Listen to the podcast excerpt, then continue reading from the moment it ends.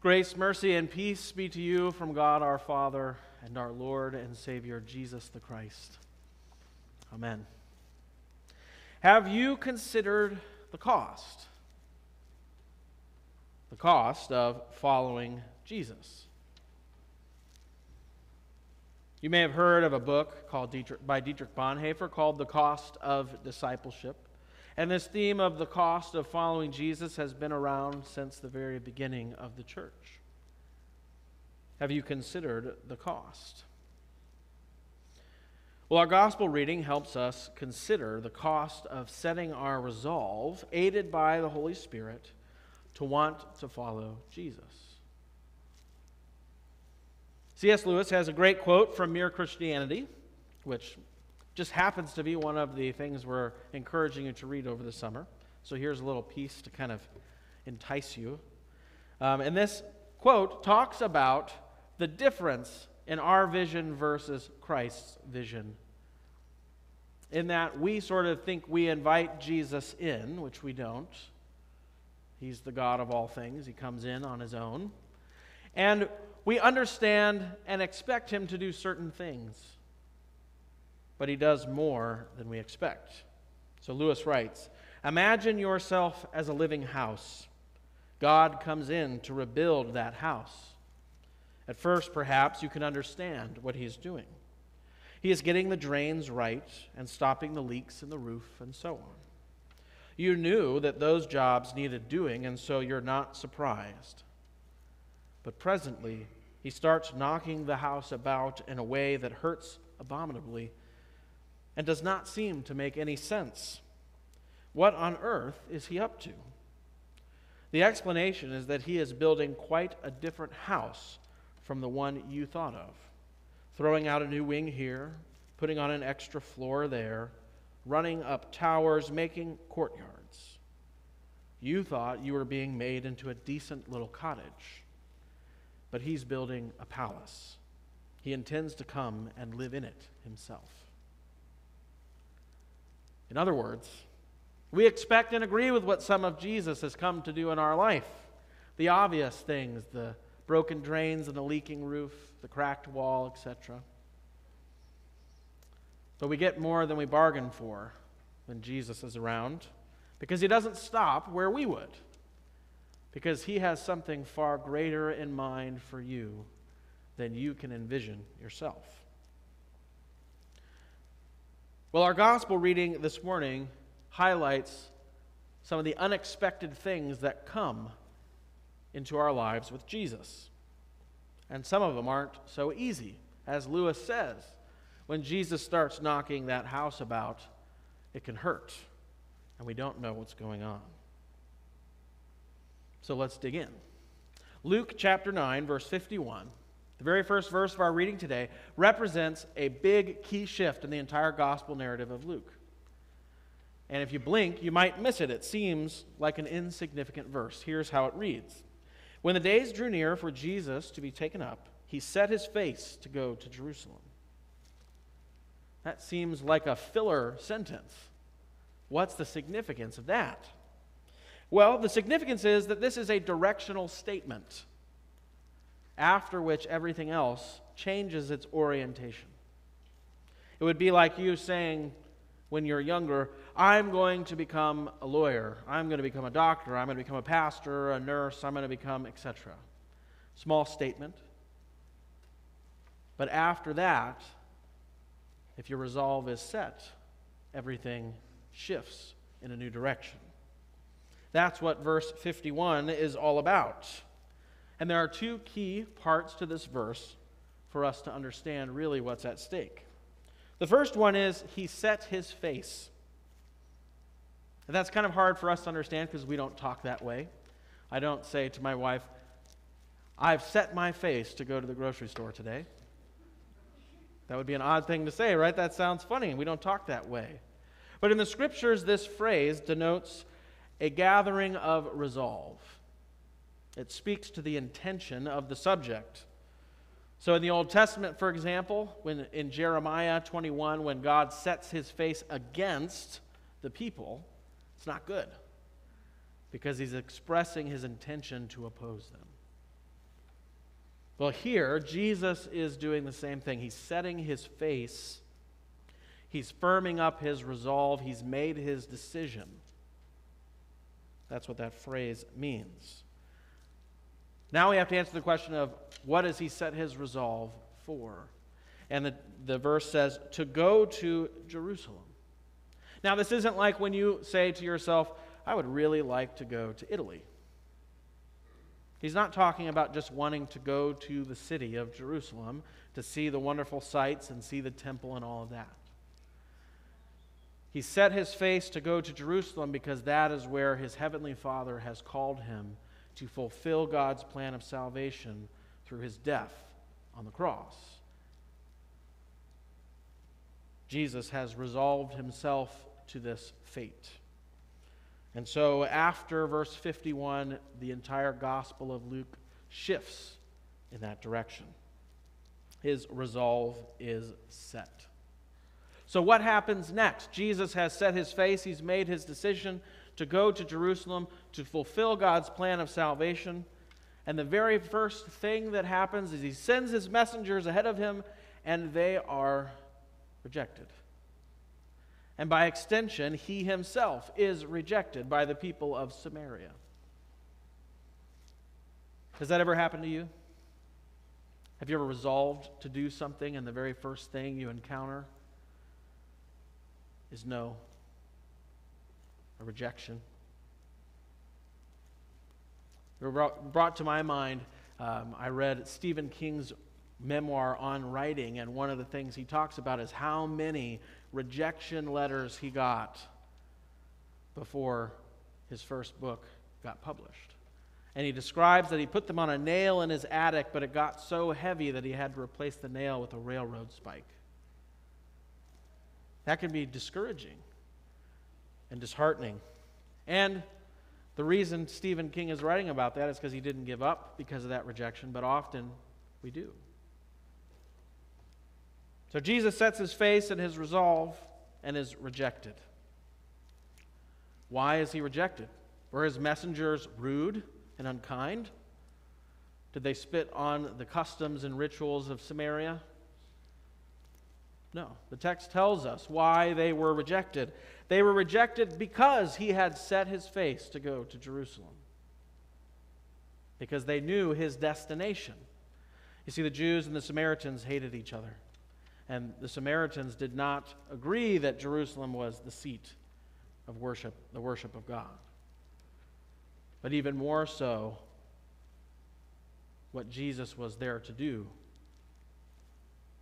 was the source of this rejection. It was the very call of God, his heavenly Father, that caused them to turn away from him.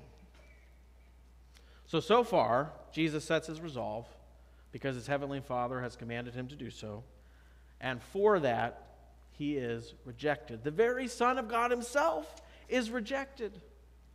What hope is there for us? What's going to happen to us, those who follow him? Well, that brings us to the next section in this text. And that's where the relationship with this resolve of Jesus gets connected to the disciples and those who follow him. And you hear familiar phrases, discipleship calling phrases, Jesus saying, Follow me, and people saying, I will follow you wherever you go. So Jesus and his disciples, they've been rejected. The disciples want to respond with wrath, and Jesus rebukes them, and it says they go on to another village. So they continue on their journey, and they encounter three potential disciples. And each of these three have a very interesting interaction with Jesus. I think Jesus would probably be booed out of outreach meetings for some of his responses here. The first one, the disciple reaches out to him and says, I will follow you wherever you go. That's a statement of resolve. He set his face to follow Jesus. And here's Jesus' response Foxes have holes, and the birds of the air have nests, but the Son of Man has nowhere to lay his head. Consider the cost. If you follow me, you won't fit in anywhere. There will be no place of respite on the earth for you. For the Son of Man has nowhere to lay his head. I'm going to Jerusalem, and you don't know what awaits me there, but I do. The second, and this one, Jesus initiates himself by saying, Follow me. But the man responds with, Lord, let me first go and bury my father. To which Jesus responds, Leave the dead to bury their own dead. But as for you, go and pro- proclaim the kingdom of God. In the Greek, there is more like, as you're going, proclaim the kingdom of God. That seems pretty harsh. I mean, this is a really important ritual to the Jews, the burying of their dead, as it is for us. And yet, Jesus says there's no time for that. Go and proclaim the kingdom of God. If we really think about that, it makes some sense. After all, what earthly cares trump the call of Jesus? Follow me. Even the most important rituals, and this is why this example was chosen, even the most important of our earthly rituals are not more important than the call of Jesus. And third, the last encounter, another says to Jesus after this, I will follow you, Lord, but let me first say farewell to those at my home. Again, another example of an important ritual within society. This was a big part of the ethos of hospitality at this time. It would have been considered very rude to depart without doing this. And then Jesus gives perhaps his most harsh response of all. He says, No one who put his hand to the plow and looks back is fit for the kingdom of God. Man, Jesus is giving some tough words for us to wrestle with this morning. And you might be thinking at this rate, he's not going to have any disciples. You've got to abandon all of your important earthly rituals to follow me. That's a tough price pay. Well, follow me, and I will follow you wherever you go, are statements that set one's face, that set a resolve, that point in a direction, that of Jesus. And after that, everything has changed. Those among us who came to faith later in life know this. Once that happens, the rest changes the direction of your life is different. Yet, why did all three of these examples fizzle out? After all, the disciples that Jesus has already called and that are following him, they're not impressive, not by earthly standards. They're fishermen. Some of them are completely uneducated. And they regularly misunderstand what Jesus is saying. So, what is up with the harshness here? And like the example I gave for the kids, I'm shocked by the response of some of the disciples Jesus calls. They simply leave everything behind, including dear old dad mending the nets, and follow Jesus. Well, there's a, there's a difference in those responses with them with these. You see, with these, they wanted to encounter Jesus on their own terms. They wanted that interaction to go the way they wished and not the way Jesus did. They wanted him to wait for them to finish up with what they thought was important. How often do we do that? Yeah, yeah, I hear what you're saying, Lord, but I've got this other thing I need to do. Just give me a moment. Do we listen when Jesus calls us? Now, if you're here this morning, the answer to that is yeah, we do. Right? We've been given faith as a gracious gift of God via the Holy Spirit through hearing God's word. And in response to that, like the disciples, we do follow him. That's why you're here. And as for the question to consider the cost, coming here this morning is a small example even of that truth about being a disciple of Jesus.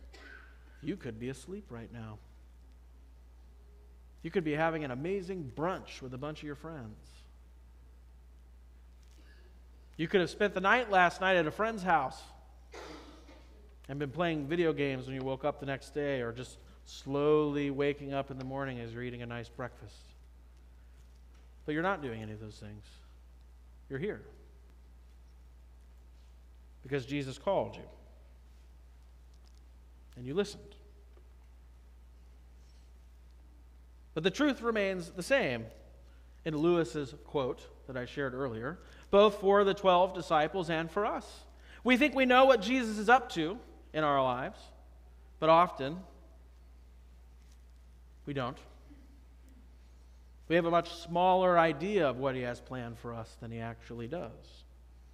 And after hearing this, and the examples of the, the potential disciples that Jesus rebukes, you might be thinking to yourself, Am I really a disciple of Jesus? Do I really have to be willing to leave everything behind to follow him? Even neglecting the most important earthly rituals? The text answers yes, you do. When you became a member of this congregation or any LCMS congregation, one of the questions that you're asked to make a confession about is that do you desire to cling to this faith and forsaking all other things, even death, rather than fall away from it? And the answer to that question is yes, with the help of God. You said that. Recognizing the truth of this calling that when Jesus comes into your life, it's not for part of it, but for the whole thing. He's not just come to fix the things that you wanted him to, he's come to turn you into something much more. Now you may be thinking, that's too hard, I can't do that. And if that's your thought, then again, you are correct. You cannot. You and I are not fit for the kingdom of God. That's why that rebuke of Jesus hits so harshly. Because we look back, don't we? We get bogged down in the cares of the world. We think that we're meeting Jesus on our own terms, that we can tell him how we ought to spend our time and what we ought to prioritize.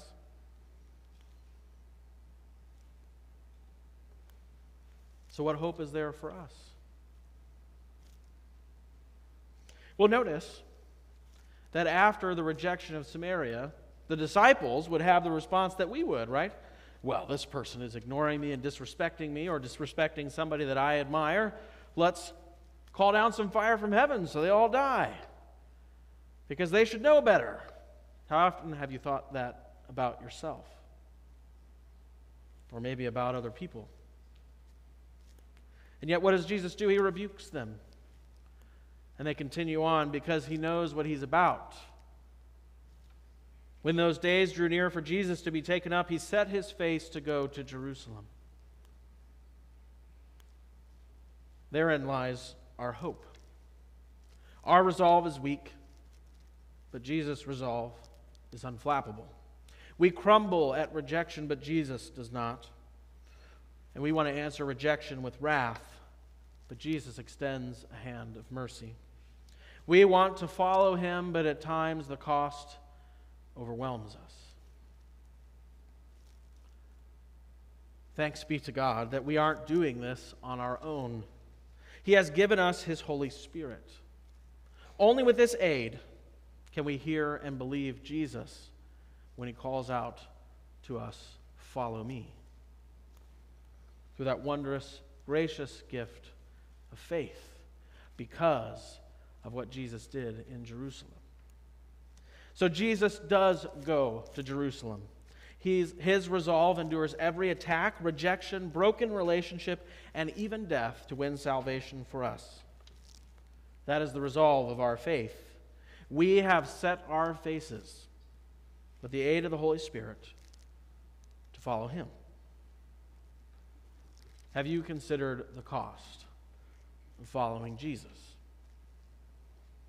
It's not going to be on your terms. It will demand sacrifice, and you have to be ready to leave behind family, fortunes, and even your life.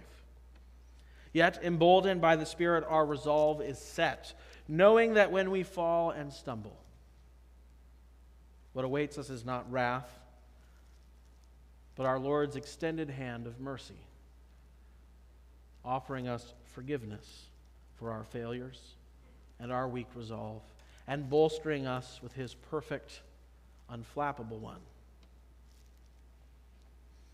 So, too, then we are no longer being made into some small cottage. Christ has much more in store for each of you. He intends to build you into a palace fit for him to come and live. And so he does. So we go out and follow him, struggling and striving, desiring, failing, being forgiven, and going out again until he comes again to make everything new. Amen.